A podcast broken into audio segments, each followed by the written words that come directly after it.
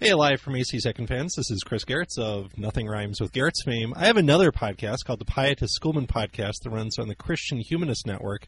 As we start our kind of mini third season on the 500th anniversary of the Reformation, we thought we would simulca- simulcast or simul podcast on both networks. Enjoy. You're listening to the Christian Humanist Radio Network, ChristianHumanist.org.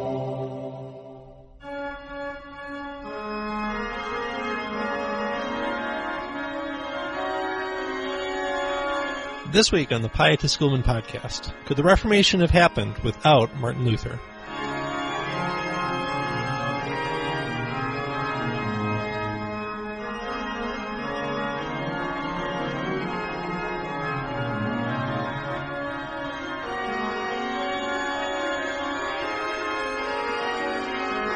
Welcome back to the Pietist Schoolman podcast. I'm your host, Chris Gehrz. Once again, I'm joined by Sam Mulberry, my Bethel University colleague, friend, frequent podcast partner in crime.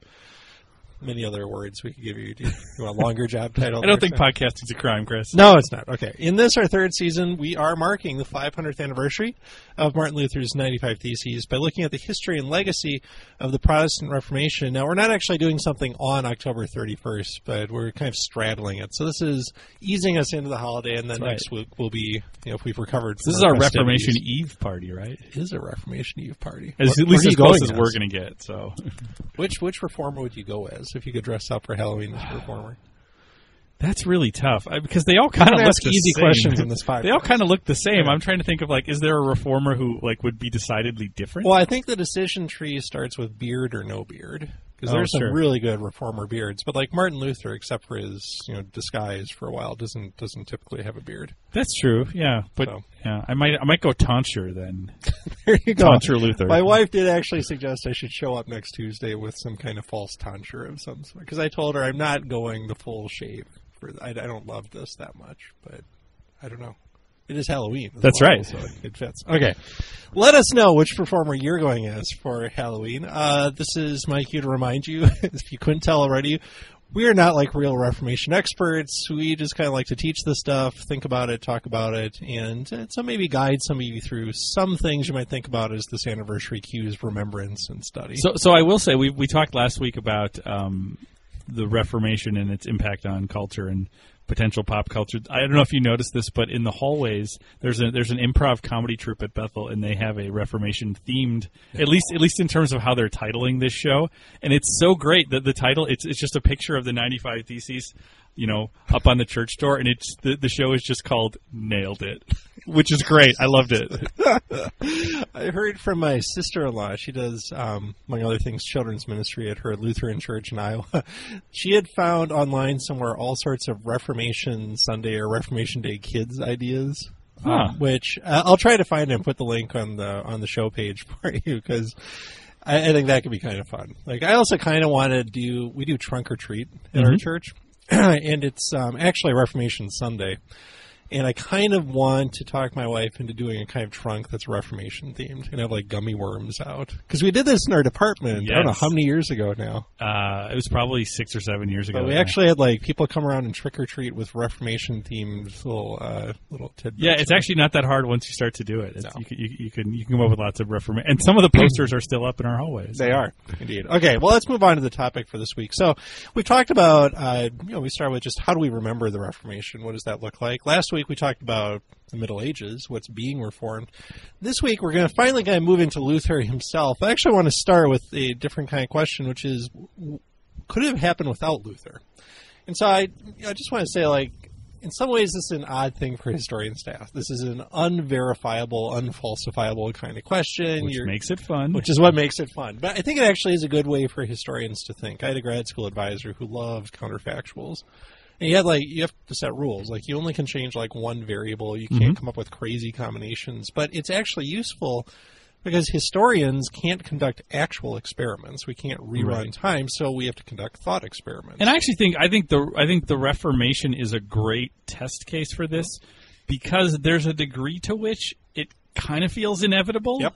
And and it's really easy to play the game of Luther was sort of right place, right time. So the question then becomes, well, is it just was he the right person, or was he is was it just happenstance that he was the one that took hold? So we hope you agree. We hope this is a good way, maybe a slightly creative way of getting at, I mean, in the end, why Luther is important, or in some ways, why he is just in the right place the right mm-hmm. time, or, you know, the fuel was there, he's just the match. And we'll probably circle back to this at the end, but even if we convince you that he was just right place, right time, mm-hmm. you can't change the fact that he was the one, and, and that shapes the direction it goes. And so that's one thing we want to talk about. What difference does it make that it was Luther? But let, let's start by taking him out. And there are a couple ways you could play it. So here's the first version of the question, which is could the Reformation have happened before Luther? So let's assume something has happened in you know late Middle Ages, broadly speaking, such that by the time Luther is the same age, you know, the Reformation is already underway. It's already accomplished. He either feels no need to provoke what becomes what we think of as the Reformation, or he's kind of lost in the mix because a lot of Reformation is already taking place. So I, I try to think through some scenarios where this could happen, and the easiest one to think through is that in 1414, a church council is called whose founding document actually says that it is dedicated to a general reformation of the church. So, I mean, the first thing I, I might have even said the first week is that Reformation is around for at least a century before Luther. So, at least the idea that the church needs to go back to its form is being widely discussed by a lot of people right up until the time of Luther, and many of them don't become Protestants. And so, you could spin out a scenario like that. Could it have happened? Where that council actually followed through on its stated mission and about 100 years before Luther managed to change the church. And so like there maybe the best reason to think it is the church has done this before. The church encounters, you know, division, controversy, corruption and it, it convenes and you know, if you want to believe the Holy Spirit guides it and it at least reaches a degree of unity. It um, sets forward an agenda for um, sort of for, for reform. You know, we've seen this, you know, with kind of the classical historical councils of the church. In some ways, this happens with like the Lateran Council in the 13th century. You know, there's a reason they did this. Mean, Luther does this in 1520. You know, pretty far down the road towards division. Luther writes a letter appealing to the German princes of the Holy Roman Empire, and he, the letter is to say, do an end run around the Pope and call a council, and that's how we're going to do this this Reformation. And throughout the 15th century, there's a kind of movement called conciliarism that suggests that what we need is to disempower the Bishop of Rome, and instead, you know, more periodically, regularly call councils, you know, every 10, every 20 years, is a way of I mean, essentially a different kind of governance that reduces the possibility that that one office can become corrupt, or as it had been for 40 years, uh, the, the site of a schism. And um, you've got important figures here, like there's a French philosopher named Jean Gerson, who teaches at the University of Paris, who's a kind of early Christian humanist, deeply irenic kind of figure, anticipates some of the reforms of later people that we'll talk about. Um, the most recent biography about him, it's about 10 or 12 years old, by Brian Patrick McGuire, is actually called Jean Gerson and the Last Medieval Reformation. And he is the key figure at this Council of Constance to say you know, that this is a moment to um, um, to redress some of the problems we've been seeing for a century in the church. And so you could imagine that. So why?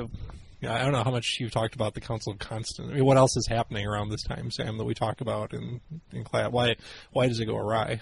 If I can put you on the spot.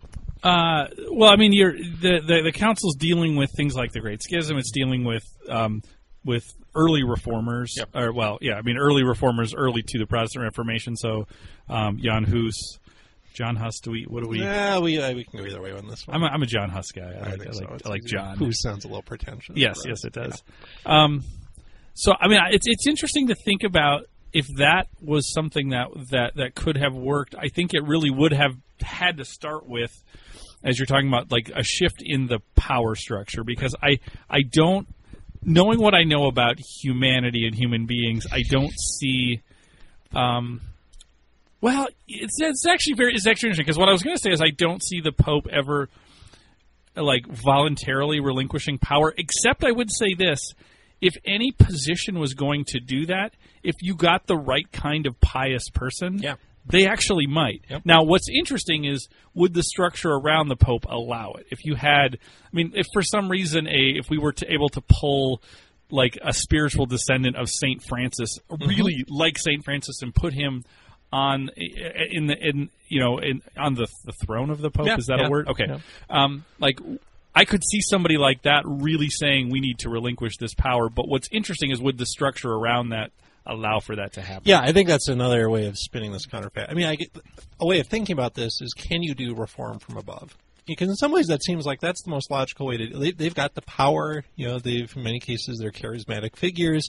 We've seen this. You know, in some ways the first Reformation to some scholars is what happens in the 12th century under Pope Gregory, which is you know Protestants don't like it because it centralizes the power of the papacy and of the church, but it also is an attempt to clean up some of what's been developing in the early phases of the Middle Ages, and you know that's thought of as a kind of Reformation. And so you've got a model for that. Well, and what's interesting is, is to make that work, you would have to almost be like the like the ancient Greeks, where you really do believe in that leader enough yeah. to say we're going to endow them with in, with total power, let them dismantle this, really strip the power away with the hope that then they would also then relinquish power themselves. Yep. That's the part where the humanity thing is hard. Yeah, I mean, so like in this scenario, you would have had to have this council come together, you know, unite around a compromise candidate who would turn out to be that kind of person. I mean, in some ways, like, is this what we're watching right now? We don't think of Pope Francis as leading a reformation. Except, you know, in some senses, you know, he is pushing that church in a certain direction. He's doing it through I mean, a kind of model of piety, right? Mm-hmm. That, that's where a lot of his power comes from. Yeah. I mean, and in some respects, running into pushback from his own bureaucracy, from factions within the church. You can imagine like late medieval, early modern versions of that. I mean, the other way to think about this, and I get this partly from our feature book this week, is by a Yale historian named Carlos Eire, who's a Cuban historian. Um, he's written a lot of good books about the Reformation, um, including the Reformation of the Idols. But his current, like his 500th anniversary book, is simply called Reformations, plural. Uh, it's like early modern Europe, 1450 to 1650. And so what he's trying to do is to decenter 1517 and say, you know, first of all, Reformation was happening long before, and some of the figures we'll talk about, he talks about.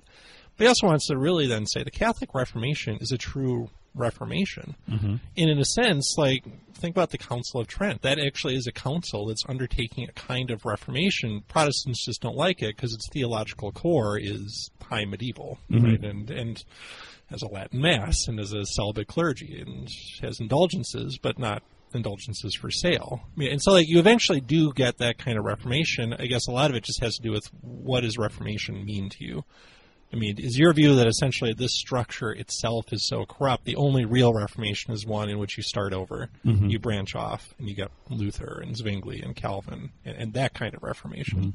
Because mm-hmm. that's not the Catholic Reformation, right? Right. And, and, so, in that sense, but like, would that ever have gone far enough that you never would have, I guess, had the need for a Luther kind of figure to emerge? Well, and it's also interesting to think in, in that same light, like mean, Luther's Luther doesn't begin with wanting to break away. So, like, like what would have been enough for him to feel like this church is moving in the right direction? Not that he would have said, "Now we've reached it," but where it would have been enough of a concession to say, "I believe in the, I trust the process." Yeah, that, that you know, yeah. like because clearly what he runs into is a process he doesn't trust. But what uh, it'd be, I mean, it'd be interesting to know, like, like what would have been the minimum for him to be like, let's keep going with this. Yeah, I mean, a way to think about that is at what point does Luther cease to be a Catholic reformer and become a Protestant? Mm-hmm. In some senses, it's it's not. It's not till here I stand, I can do no other. Like right. that's the moment, and up until that point, he was still prepared to work through existing processes and structures.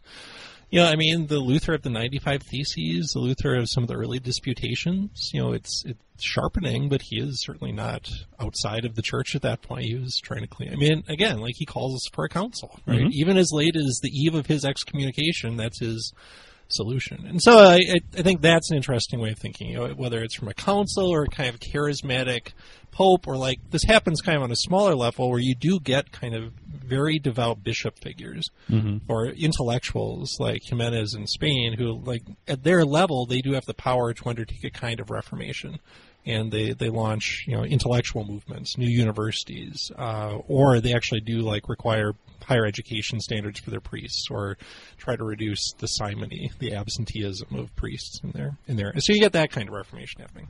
Okay, here's number two that I was thinking about. The opposite of that would be, what if none of that happened? And in a sense, it didn't really happen. Like Renaissance popes are not Right. Francis figures, right? Right. And what ended up happening is you got a couple of attempts at calling councils, and the popes realized they could just ignore them, and they were irrelevant. They could, you know, say whatever they wanted, but the power resided with the hierarchy. So let's imagine that that has still proceeded unchanged. We we don't got that kind of reformation. But instead, like, couldn't you have had a reformation from below? Couldn't you have had just, um, you know, monastic or clerical or lay movements, which, even within a somewhat corrupted church, were still bringing about something like a reformation of the church. You know, I'm, I'm struck here. There's a great pietist church historian named Gottfried Arnold in the 1690s who writes a famous history of the church called his Impartial History. And he says that the true history of the church is often found on the margins, and it's often found in dissenters and what are deemed at the time heretical movements. And it's not necessarily found in the center of ecclesiastical power. And there's a way of telling the story in that way. Like you can find a lot of heretical movements, but think of you know the Waldensians as kind of an interesting, weird case. It's uh, this group that starts in Lyon, France, in kind of the late 1100s, is expelled, moves into the Alps, and kind of disappears for a few centuries. And then all of a sudden, in the 1400s, you start getting a local bishop noticing the existence of Waldensians and interrogating these people. And then eventually, I think it's like 1487, calling for a crusade against them. And there are mass burnings of these people. And eventually, they make their way into the Reformed Church and become kind of Presbyterians eventually. Mm-hmm. But like that's a kind of reformation that's taking place in at a local level of people who are making very Protestant-like moves. It's translating the Bible into the vernacular, having something like a priesthood of all believers, um, rethinking the nature of worship, of the sacraments, of education. You know, is that a kind of reformation that's bubbling up from the bottom? Uh, I mean, That's interesting. I mean, th- this is not exactly what we're talking about, but that would make me feel like if in 200 years we're all Anabaptists, like that will have Yeah. been what happened, right? Like, Yeah. because there is this sense of like they were persecuted by everybody during the time of the Reformation and endured to the point now where it's like, is anybody like, is, does any Christian group look down on the Anabaptists much? Like they're they're sort of like there's a lot of integrity there to them, and and and I feel like like I I find I'm amazed by the number of different people who are drawn to at least philosophically, like the an Anabaptist worldview. Yep, exactly. Or, I mean, you could, as some Anabaptists would do, say, oh, well, the church was reformed. We're the church. Right. Well, right, The rest right, of it's right, not yeah. actually the Yeah, church. yeah. I mean, that, that's a different way of thinking about it. Uh, I mean, like other examples of this, we'll talk about Wycliffe in a second, but you do get this underground movement of the Lollards in England where it's very dangerous to have vernacular scripture, but, you know, they're there right up until the time they come out in the English Reformation. Well, and I think about, you know, I'm, I'm trying to think of all- like like if, if I was writing a, a, a novel about this, a counterfactual novel or alternative history novel, like, you know, I'm, I'm imagining basically the the uh, the the arc of this is that you have these underground. Um, Christian movements, Christian groups that are reformed groups, and maybe still very, very Catholic in, in, in lots of their thinking, but very opposed to the corruption they see in the, the Renaissance popes and things like that. And you end up telling this story where the popes get recast as the Roman emperors who are persecuting true Christians until you get a new Constantine figure. Yeah. I mean, like like like you could you could imagine that story playing out pretty easily. And it, and it becomes a propaganda war, which we end up having in the Reformation, anyhow, with the printing press, of saying like like the Pope is the new Caesar, and you know, Oh, like like yeah, I mean that that's that show's coming to Netflix in two years. I'm working on it, so like, but right, but I mean, like you could imagine that story. You could. I mean, and, and so you could imagine because this is really happening. I mean, in addition to those, you know, fairly marginalized persecuted groups, you have other non-persecuted groups like the Brethren of the Common Life, who educate both Erasmus and at least for a year Luther, um, and and are these lay people who are devoted to a more disciplined kind of life that emphasizes private devotion, simplicity. Um, I mean, it's like that. That's that's not uncommon at all. It's not breaking away from the church. It does have huge ripple effects because it educates some of the key reformers. Um, the other thing that Luther is very much part of is you've got this whole movement in the 15th century into the 16th of monastic orders adopting what's called observance. You know, essentially making the, the decision to intentionally go back to the rule, whether it's Benedictine or Augustinian or Dominican, whatever it is. So like we don't have to reinvent the wheel. We just actually have to take seriously these commitments we've made, and if, by doing that, then you know this will have ripple effects into into education, into service, into evangelism. You know, it's a reason like there's this kind of preaching revival that happens in Europe in the 15th century that you know these friars then who um, are, are called to preach. I mean, that's partly what's feeding you know Luther and Zwingli's popularity. And so what you'd have to imagine is like, could that ever have built to a sort of moment where there's not quite the felt need for a drastic break anymore, or like the scenario you just described, where what it does is it eventually prompts a kind of persecution, and you get a different kind of you know figure. I I mean, was- I think that's the story it would have to be. Like I'm, I'm trying to imagine. I'm trying to imagine a, a version where it's where, where because like that would be a persecuted group if it became too big and too influential and too powerful and too uncontrollable. Like that that is the story of how these things work. So I, I I'm- trying to paint paint the peaceful picture of this transformation, but it's hard. Well, it's hard. I mean, the Waldensians are such a small group. I mean, they're in the mountains, for God's. I mean, they're just they're they're off the radar. But what if, like, a certain, say, the Franciscans or mm-hmm. someone like, I mean, a fairly, you know, by these standards, large order that's everywhere in Europe gets to the point where the Pope. I mean, does what the Pope does to the Jesuits in the 18th, gets rid of them, mm-hmm. right? And instead, they continue to try to live their life, and they, they actually seek martyrdom, like Protestants will do. What kind of effect does that have on European Christendom? Right. right? I mean, like that. That'd be another kind of story you could tell. So th- that's that's number two. And then the Well, can, can I oh, actually sure, say something no. interesting about that too is like the the other thing happening at this time that the pro, that Protestants aren't doing.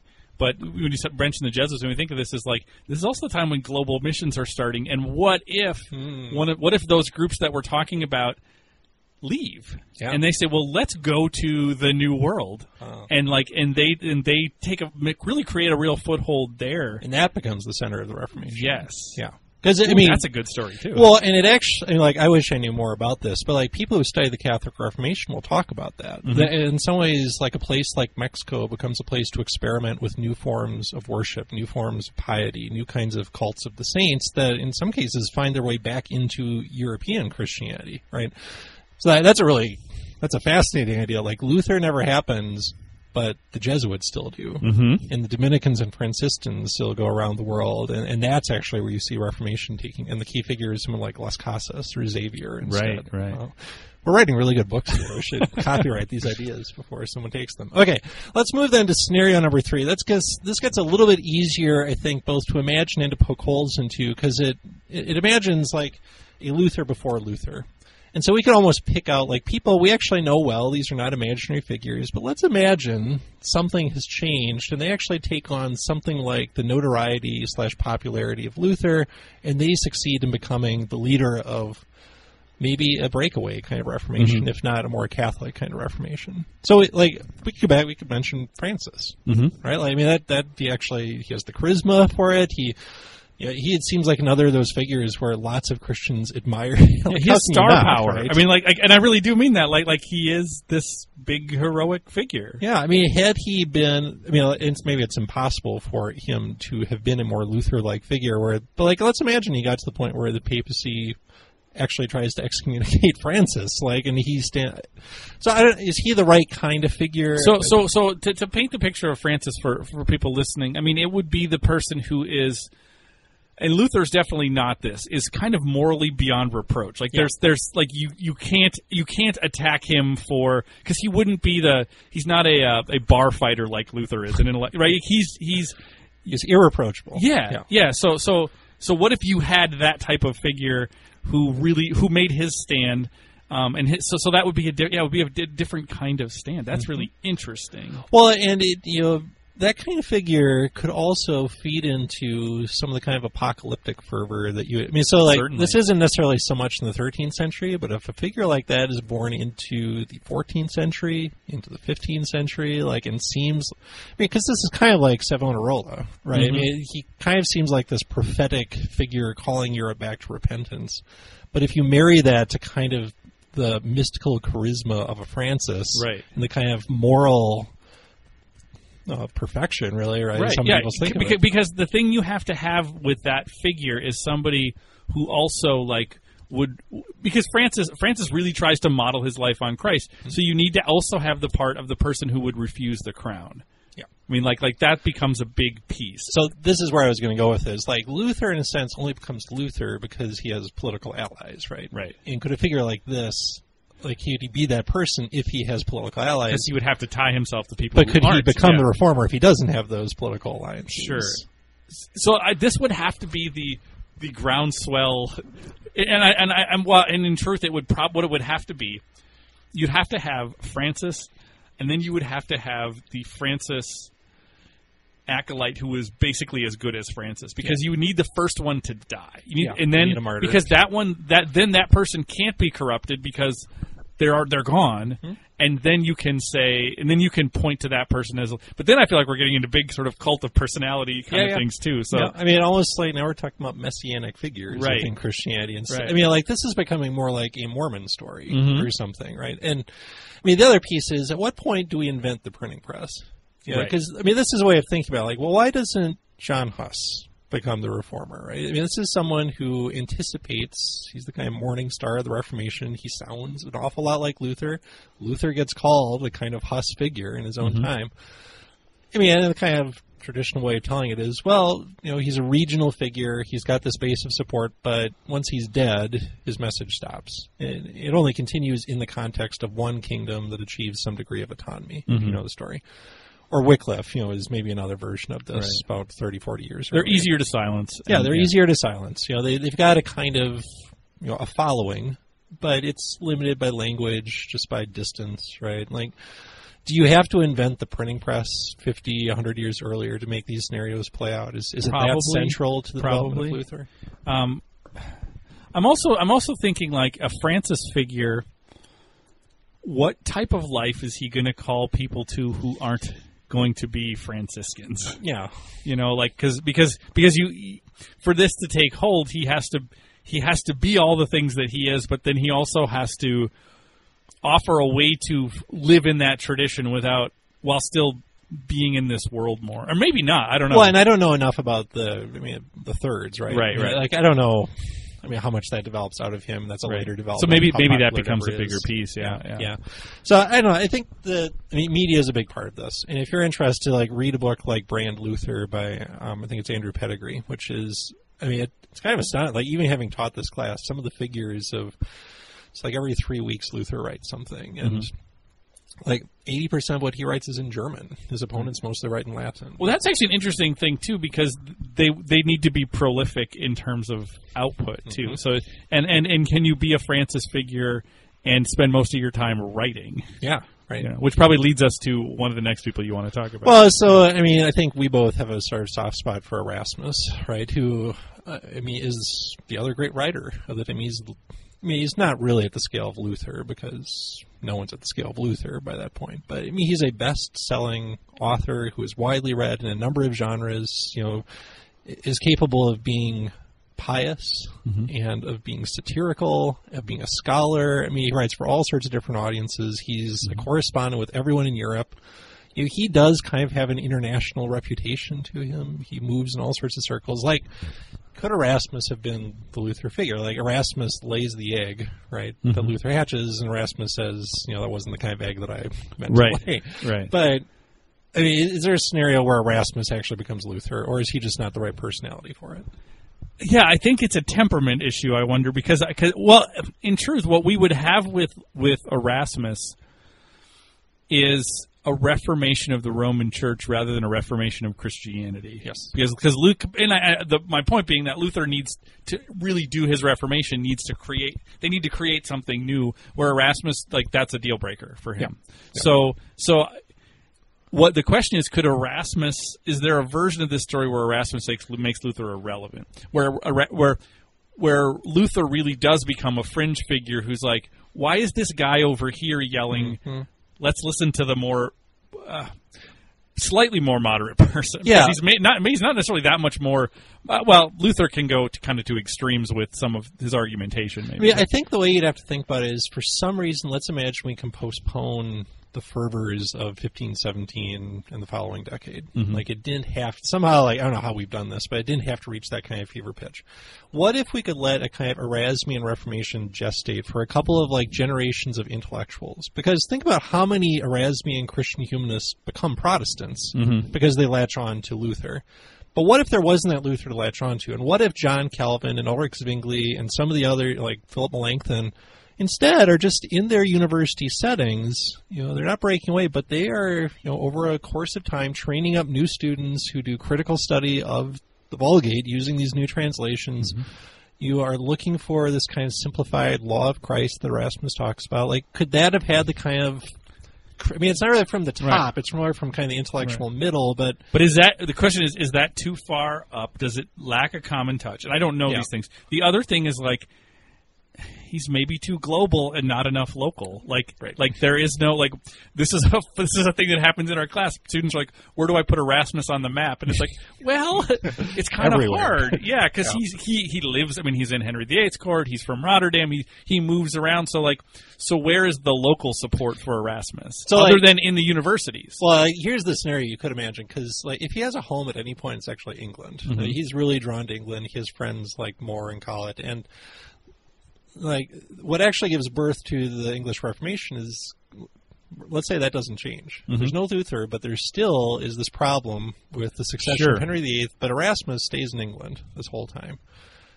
Um, like, is he as discriminating? Is he as removable? I mean, does he become a figure that would then kind of serve the purposes of Henry? That's an interesting story. Yeah, removed as easily as Thomas More. what kind of It's like- sway does he have over?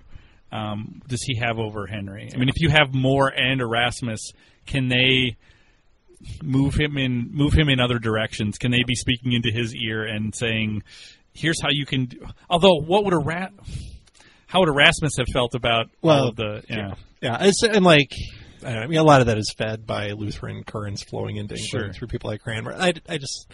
You know, like you would have had that kind of confrontation with the Pope at some point. Anyway, like but maybe he's able. Maybe maybe you, instead of sending Cranmer, you send Erasmus to the Pope, and maybe that goes better. Yeah, yeah. You know? Or I mean, maybe, but that become you know, Henry really becomes Frederick the Wise, and he protects then an English kind of Luther. Sure. That's I don't know. Like England is also far off. That. I, I think you're you're actually moving us then to the really key question, which is you know how much is this about Luther and his setting. Like how much of this is because Luther spoke in a language the Germans understood and mm-hmm. cared about, and that this was really, in some ways, very particular to the grievances the Germans had towards an Italian pope in the kind of politics of the Holy Roman Empire, and then how much of it is it particular to Luther himself as a person at his time. So, I mean, the last thing I'll just say here before we move on is I, I do want to recommend this book by Carlos Eire. If you have if you have the patience to go through a pretty dense but really fascinating history, one of the points he makes is that it's just it's so hard to be a reformer. And He talks about all these figures, most of them we've talked about now, but they've got to walk the line. You know, it doesn't take much to move from kind of loyal dissent into heresy that's punished with fire. Mm-hmm. And um, you know, even Erasmus, right at the end, you know, famous as he is, well respected as he is, kind of winds up isolated and you know abandoned by every side in in the Reformation, and his books prohibited by the Church. So I, I think it's it's a fascinating kind of what if sort of period in history, but I just it, I mean, it's really hard to be that person, and you know, people who would have pushed harder found themselves dead, right? And mm-hmm. maybe that leads us then to Luther. Like it mm-hmm. needed to be that kind of bull in the theological china shop, you know, who was also willing to play politics and who was German. You know, is that what it needed to be? So let me ask version two of the question: Could the Reformation have started about the same time, but absent Martin Luther? So um, weren't all the preconditions in place? You know, it wasn't the kind of right place, right time. You've already said. Um, or did it really have to be Luther around 1517 in that place? Yeah, I mean, it, probably. We talked about temperament with with Erasmus, like like, like Luther's temperament was probably what was needed. Um, he seems like like a, a like a fairly unique guy in terms of his. You have you have to be somebody who's willing to sort of break things um, but also be super pious. Like he actually like that's the thing is like like you, I feel like you can either characterize Luther as he gets mischaracterized in all kinds of ways, but but when I read him and think about him, I think of like when you re- actually are reading parts of him, like he seems he's he's very sincere about what he believes and what he means, and, and but at the same time, then I, I try to square that with the Luther that that I see breaking things, and that I see like like eventually embracing the idea that you need you, you kind of need to break this. Yeah. I mean, Um, you've got to have this weird combination of impatience, Mhm. right? You can't let this just gestate. But also someone who ultimately his eyes are on eternity. Mm-hmm. You know, and I mean, actually, it does make sense. Like, there's a big school of thought that suggests that a lot of this is, you know, it's apocalypticism. You know, it's urgent because there's a sense the end of time is coming, and um, but you're right. I mean, this is someone who is both earthy and devout at the same time, and yeah, that's one reason he connects so well with his audience at the Yeah. time. yeah, I mean, there's nothing like. I shouldn't say there's. It, it it's very easy to feel like there's like there's not. It's not too sort of cynical or crass what he's doing. Like I really think he means this, but then there's other parts which I mean, we'll as we continue to explore Luther, well, there's other parts that are real problems. Um, but even those things feel like they're coming from a sincere place. They just lead to really bad things. Yeah, I mean, the, the hard part here, you use the, I forget if you were use the word inevitable right at the beginning. Mhm. Like historians hate inevitability. Like we, we, I always tell my students when we talk about something called the five C's of thinking historically. We talk about context and change over time, complexity, causality, and then the fifth one that's really hard to explain is called contingency. And there's some sense that history does not have to unfold along a certain path. And it gets hard if you're doing a Christian institution because some student will ask about the sovereignty of God, Right. and- right? and- Right. But you know, at least within what we're able to know as historians, like there's no sense that history has to work out as history worked. And in fact, that's a kind of bias that's built into the way we look at the past. Mm-hmm. That everything, well, we know how it works, so it had to build towards that moment. And so it, I mean, it's very difficult for us to unmoor ourselves from what actually happened, and it's why doing this kind of exercise is both fun and, and really difficult at the Right. same time. And so, like, how do you unmoor yourself from, you know, that German monk posting 95 theses, and this unleashes then? the yeah i mean to me the the the question that i would ask you is like how is this story different if it's two years later and it's ulrich zwingli because he's the closest Right. like big name i feel like Yep. and, i don't know how big of a name he is but he's Well, but he's no smaller. I mean, he's no smaller than Luther is in 1517. Right. Right. I mean, Luther is a professor of no great renown, Right. no great accomplishment at a kind of third tier new university in a backwater. I mean, like it's it's one of the electorates of the Holy Roman Empire. their retention rate was awful right That's right.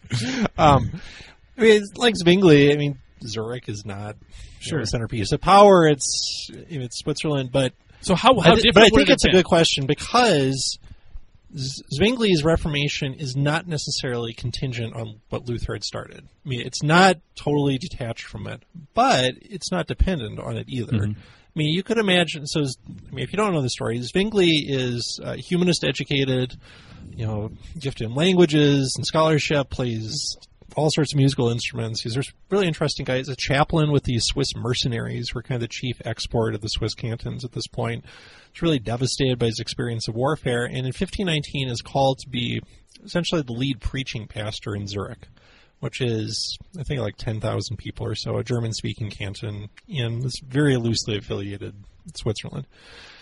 And his, famous first kind of break with tradition is to start with Matthew chapter 1 and simply preach a kind of expository series instead of following the regular rotation of pericopes of the church.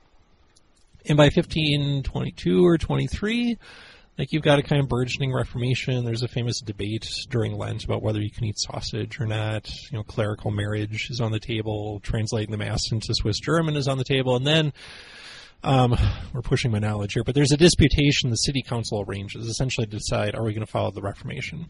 And Zwingli has this biblical debate with a local Catholic official, and Zwingli has the Bible. He's got Hebrew, he's got Greek, he's got Latin, he's got German, and he kind of moves effortlessly, and he just kind of dazzles everyone with his knowledge. And the city council votes essentially, we will be follow, we will follow the word of God, which is a kind of we will have a reformation of sorts. Now, by that point, like I'm not sure how much you can separate from what's been going on elsewhere in the mm-hmm. German-speaking lands with Luther. So, like, if you somehow remove all those debates, all the publications Luther has been doing, the de Worms, the the kind of radicalization in Wittenberg, You could you have just a Zwinglian Reformation in Switzerland that is not crushed that then starts spreading? Is the is the Where else? political support would the political support have been robust enough for a Zwingli? I don't know enough about Uh, Switzerland at the time to know like I mean, it's and like how the, how that worked. maybe and like there are others like this like martin bucer in strasbourg is happening. Um, you've actually got kind of multiple swiss and south german reformations. Like the question is and, really like it is kind of a counter tradition to lutheranism too. Like, it's it, it's it's its own reformation that fundamentally disagrees with luther and to this day is separate from it I, I just don't think like Zwingli. First of all, is not the writer. Luther. I mean, that's Right, that's right. the clearest difference you can see is that he is not churning out just an astoundingly prolific writing output that then is, you know, reprinted and disseminated all over the world, which Luther is doing. I mean, I wish I could remember the numbers offhand because I don't want to give you false Mm-hmm. so you think numbers. you think Luther gives cover to someone like Zwingli? Like like Luther Luther's drawing most of the big fire, and that allows someone like Um, Does I that don't question know. make sense? is- yeah, know. no. I mean, I think. I mean, I guess it depends what time period we're talking. Like, I, I actually, honest, I don't know a whole lot. Like, kind of what it looks like once we're past the Diet of Worms. Mm-hmm. You know, once it becomes clear, there's not going to be a martyrdom. There's not going to be an execution. I mean, there's so much. I think, like, we like to think of an emperor as an incredibly powerful figure. He's a very weak ruler. I mean, in the German-speaking lands, and you've got a lot of local power. And so what you actually really have are lots of local reformations that have kinds of connections. Mm-hmm. But even like Luther, like uh, it's not like he's not presiding over some burgeoning Lutheran church. Right, right. I mean, he's still just a he's a professor. He's a pastor, and then he write. I mean, like so, it's kind of like it's his written output that I think is really distinct, though. That I keep coming back to. Yeah. So, so I mean, so in some ways, the big precedent that Luther sets is he lives. Yeah, I mean, like that's that's the thing, and then so. because once Luther lives, then that makes it not in using the word inevitable again makes it not inevitable that the next person who calls for change automatically gets killed as a heretic because we and that's kind of what I mean by give give cover too. Like Yeah. it's like, well, Luther's doing this, and that's and that seems he seems to still be doing it. Does that make it easier for the? I mean, it Yeah, does. I mean, it- it's interesting as you mentioned that. I, I mean, I try to think through a list of Protestant reformers. How many of them actually are executed? It's a pretty short list. Like it's it's Thomas Cranmer, right? Mm-hmm. It's English reformers, in that you know, which I feel is kind of sui generis. The English Right, Reformation right, right. is so odd and isolated. I mean, otherwise. I mean, like Zwingli dies, but it's only because you get this kind of civil war between Protestant and Catholic cantons, and he puts on his uniform again and goes out and he dies at the Battle of I think Kappel or something. Like he's not executed. You're Anabaptist. It's the Anabaptist, Yeah, right? I mean, yeah. that that's the only ca- like there are a lot of Protestant martyrs, but it's not. It's not leaders, Right. Because they have all carved out kind of this sphere where they've got the protection of a local, and, and like even, like I mean, the famous story is that Charles V, in the middle of the war that finally breaks out a year after Luther is dead, like he actually, I, I don't know if this is true or apocryphal, but like comes to Luther's graveside, and you're supposed to at this point, you know, exhume the bones and burn them like mm-hmm. they did with Wycliffe, and he essentially. Like the fight has gone out of him. Like he mm-hmm. retires. He, he doesn't even want to. He just kind of want, wants to hand it off and be done with the whole thing. And you get peace instead. He- and so it is weird because like martyrdom is a real important feature of the Reformation. Uh, a book I recommend is um, called "Salvation at Stake" by Brad Gregory. He says there's something like five thousand martyrs, most of them Protestant, a lot of them Anabaptists, but you know. All these people are both martyrs and killers of martyrs. Right, right. But it doesn't ever decapitate movements. Mhm. I mean that that's what you don't see, and I guess Luther sets a kind of precedent in that way. Um, but it is then also what makes the Anabaptists so interesting. Like their leaders are making a point of trying to provoke that kind of outcome as a way of bearing witness. I mean, right from 1525 on, and we'll probably come back to that in a couple of weeks, and we'll talk about the Radical Reformation.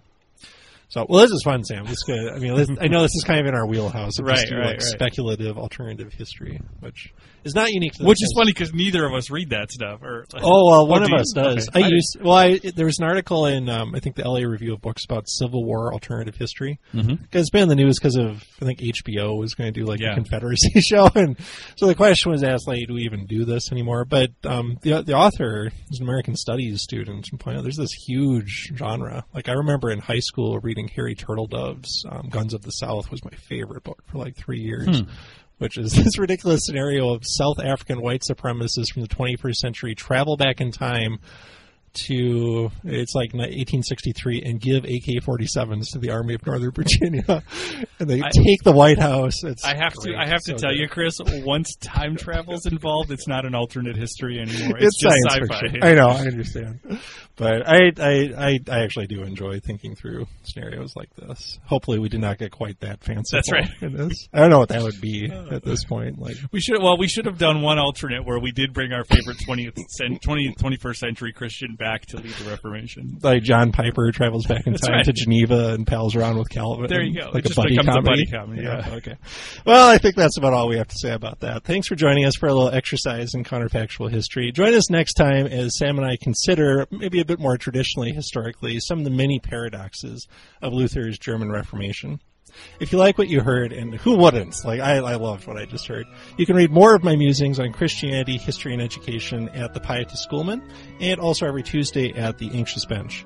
My newest book, The Pietist Option, is available from Amazon and other retailers. The Pietist Schoolman podcast is part of the Christian Humanist Radio Network. This episode was produced and engineered by Sam Mulberry. I'm Chris Gehrz. Thanks for listening.